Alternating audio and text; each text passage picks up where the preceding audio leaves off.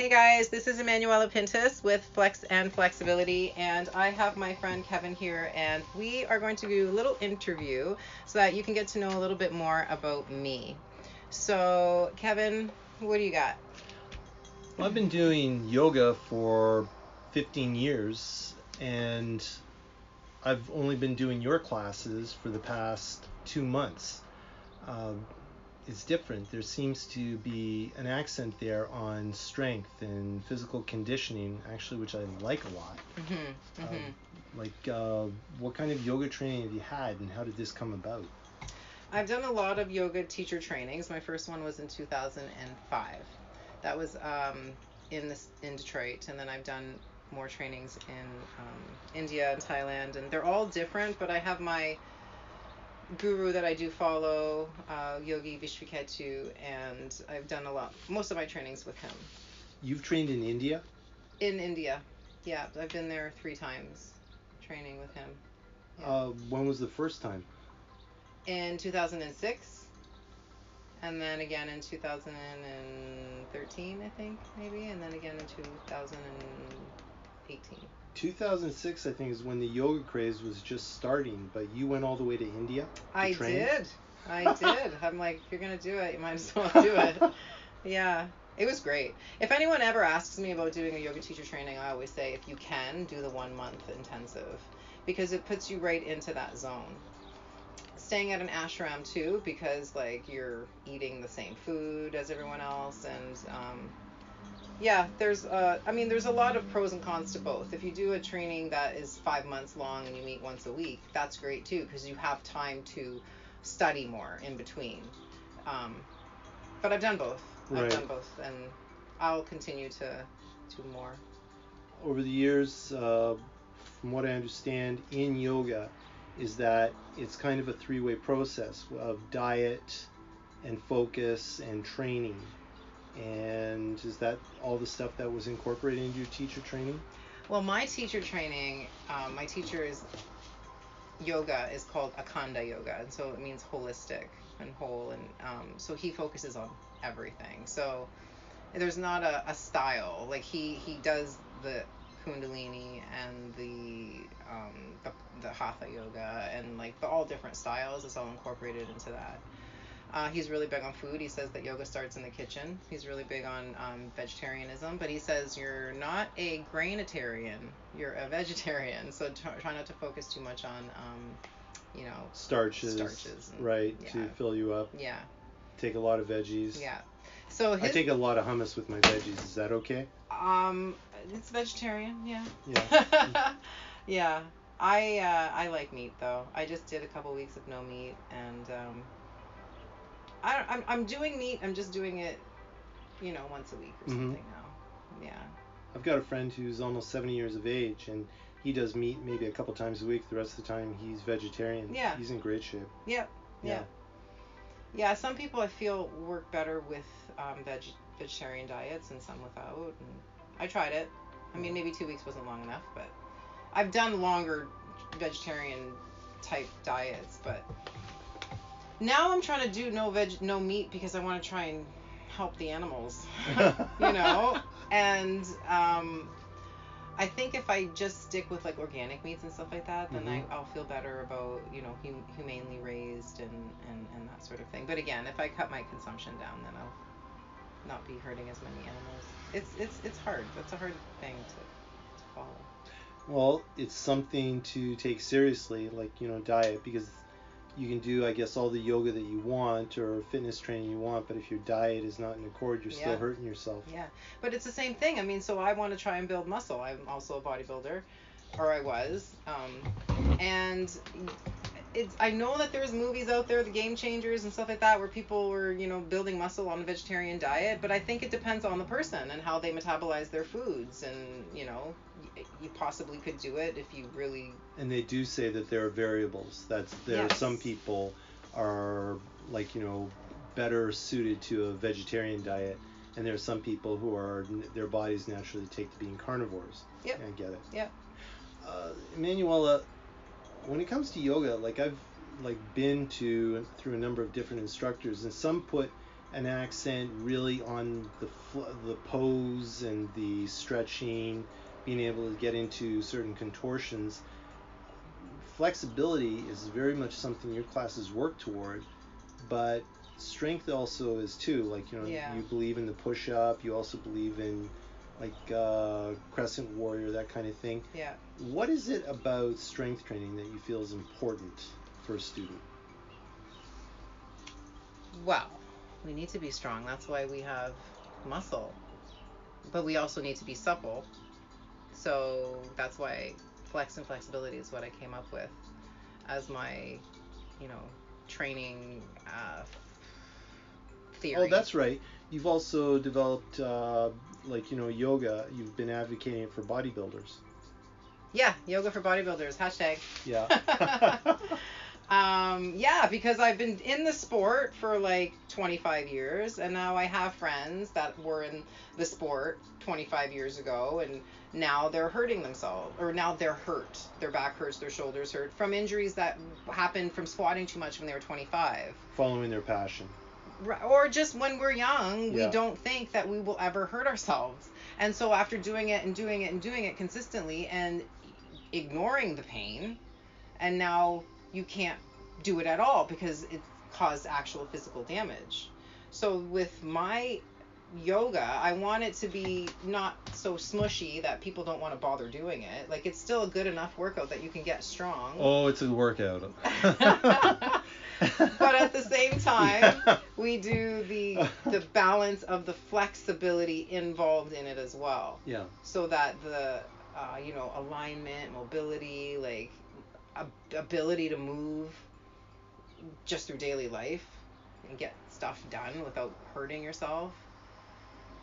And I'm being a massage therapist for 15 years. I've seen the progression of someone coming to me when they were 55 until they were 70 that is such a big time that could have improved your life. And now he's 70 and coming in and he can't turn his neck because he didn't listen to me when he was 55 and did some freaking yoga. you know? Well, there's uh, a lot of people in who are in their 50s, 60s, and 70s. The concept of being physically fit uh, back in, you know, 30 years ago or so Mhm. was that okay? I'm gonna work out two, maybe three times a week, and then uh, that should keep me in shape or healthy. And that's done something, but yeah, then we were told no, life is actually about maintenance. Do you agree?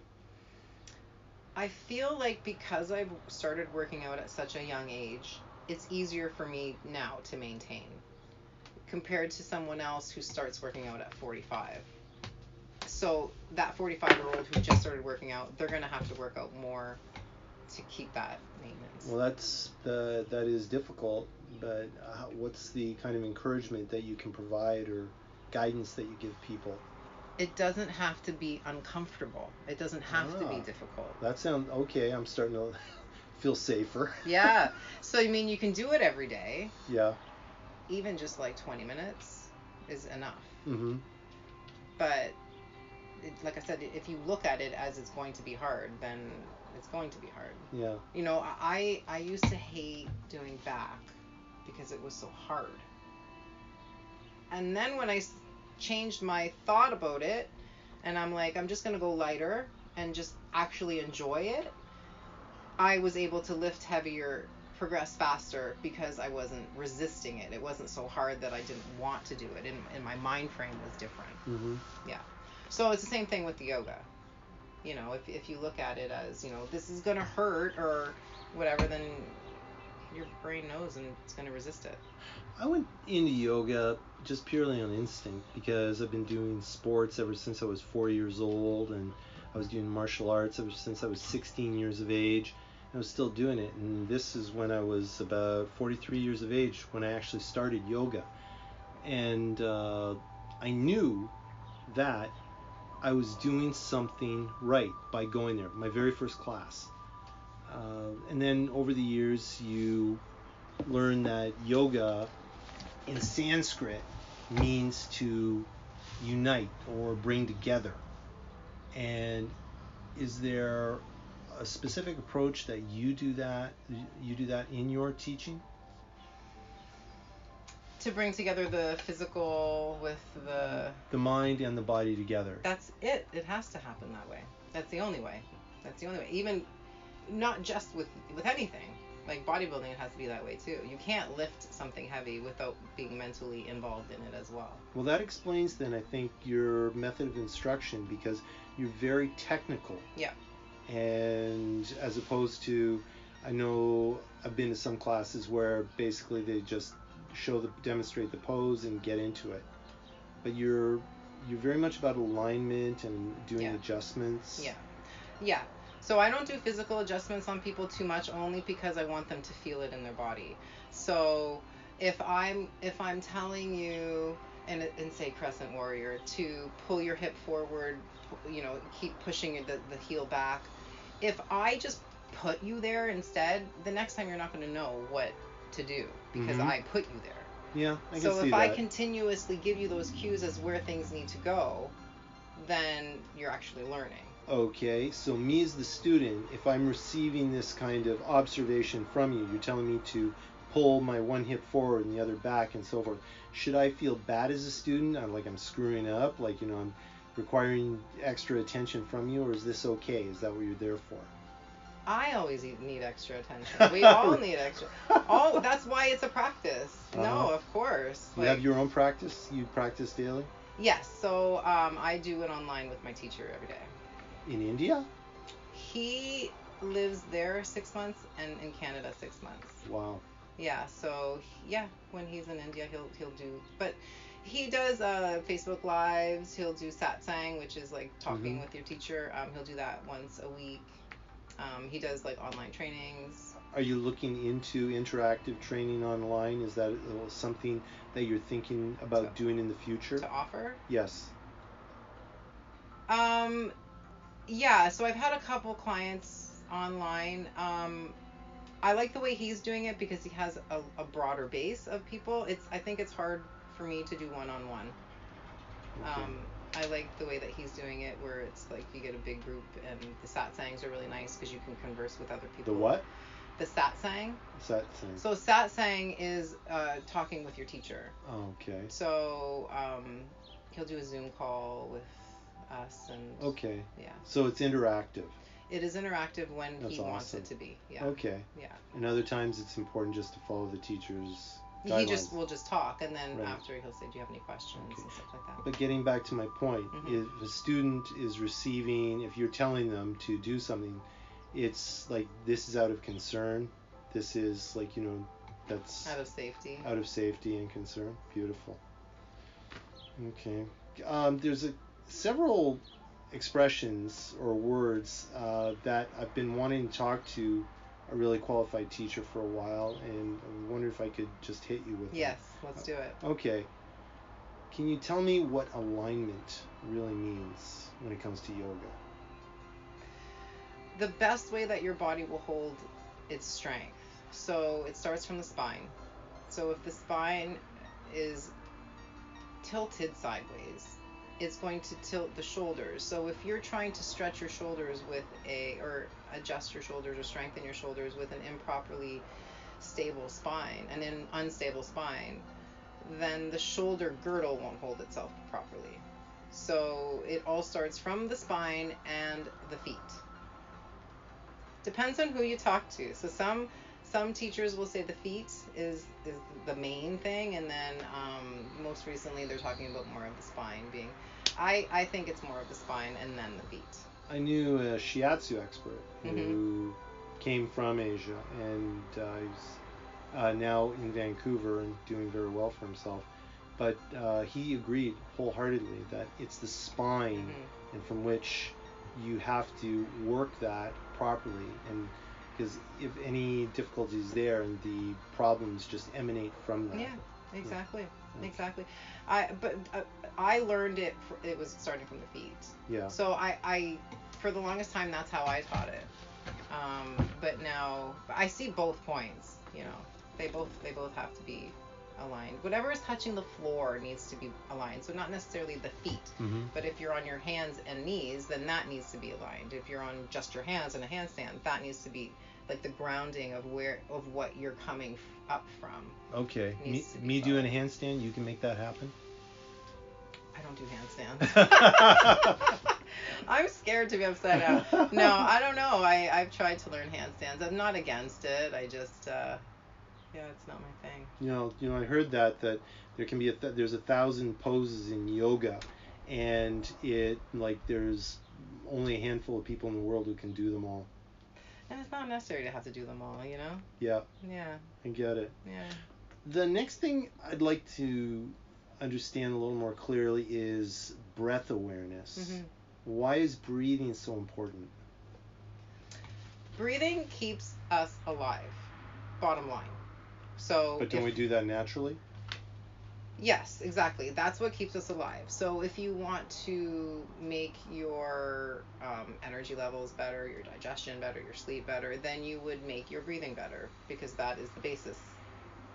It's just like if you eat shit food, I mean, you'll still live, but you're not optimum. So it's the same thing with your breath. Like you're still breathing, but you're not as optimal as you could be. And what is the breathing methods that are employed in yoga?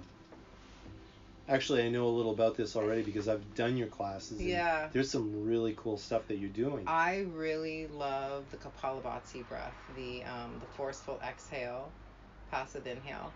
Um, it's so good for clearing out lung the lungs. Um, it's it's good for your metabolism, increasing your metabolism, um, and it's uh, subconscious level on your chakra level. It's cleansing your chakras.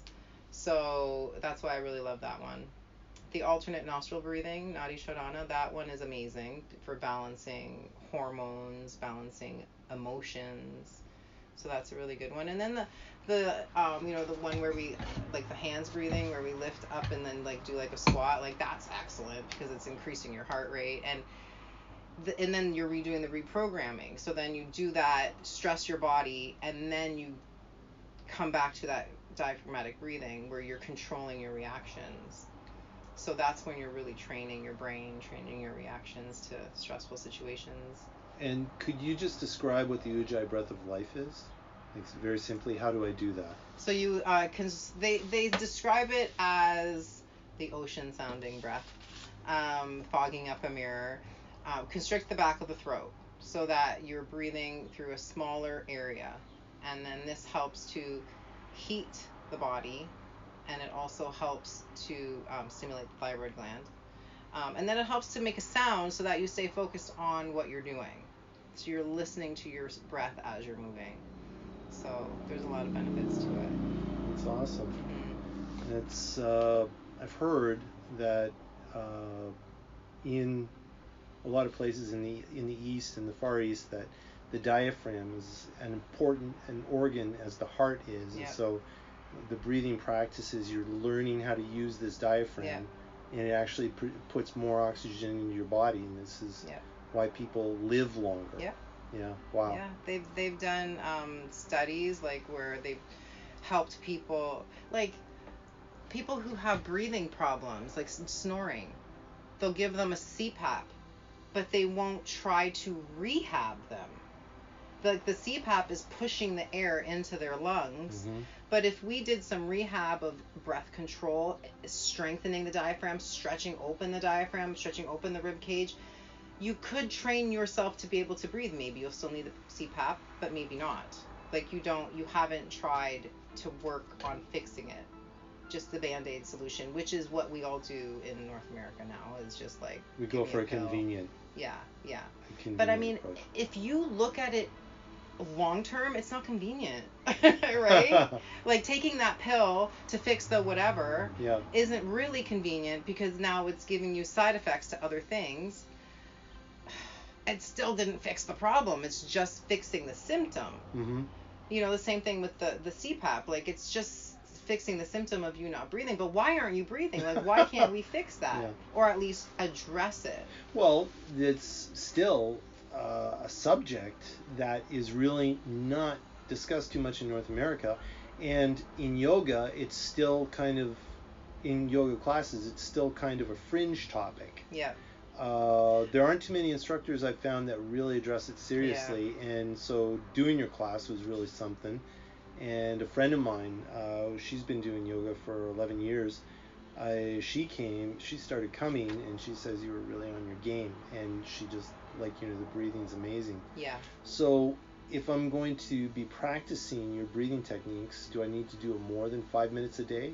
Like you know at intervals, just do it here, do it No, there. I mean do it as you can. Just like just like the yoga, right? Like if, if you're if I tell you to do it 10 minutes and you're gonna in 10 minutes seems too long to you in your head, Mhm. you're not gonna do it at all. But if I tell you just do it three minutes, you know, like I just want you to do what you know you will do.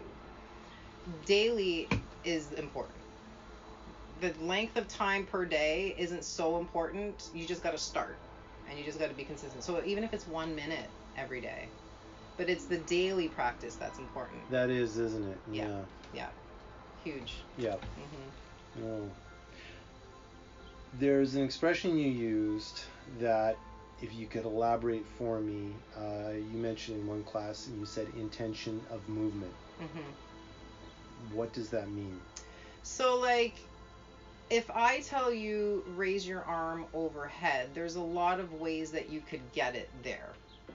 But what is the intention of of it? So like, it depends on the movement. Like, what is the intention of the movement? You've got to know what you're doing. So like.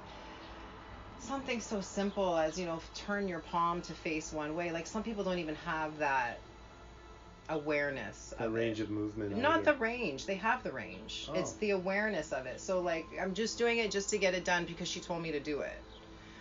Whereas I want you to have the intention of why are you doing it? I'm telling you to turn your palm out because I want you to feel the rotation of your shoulder.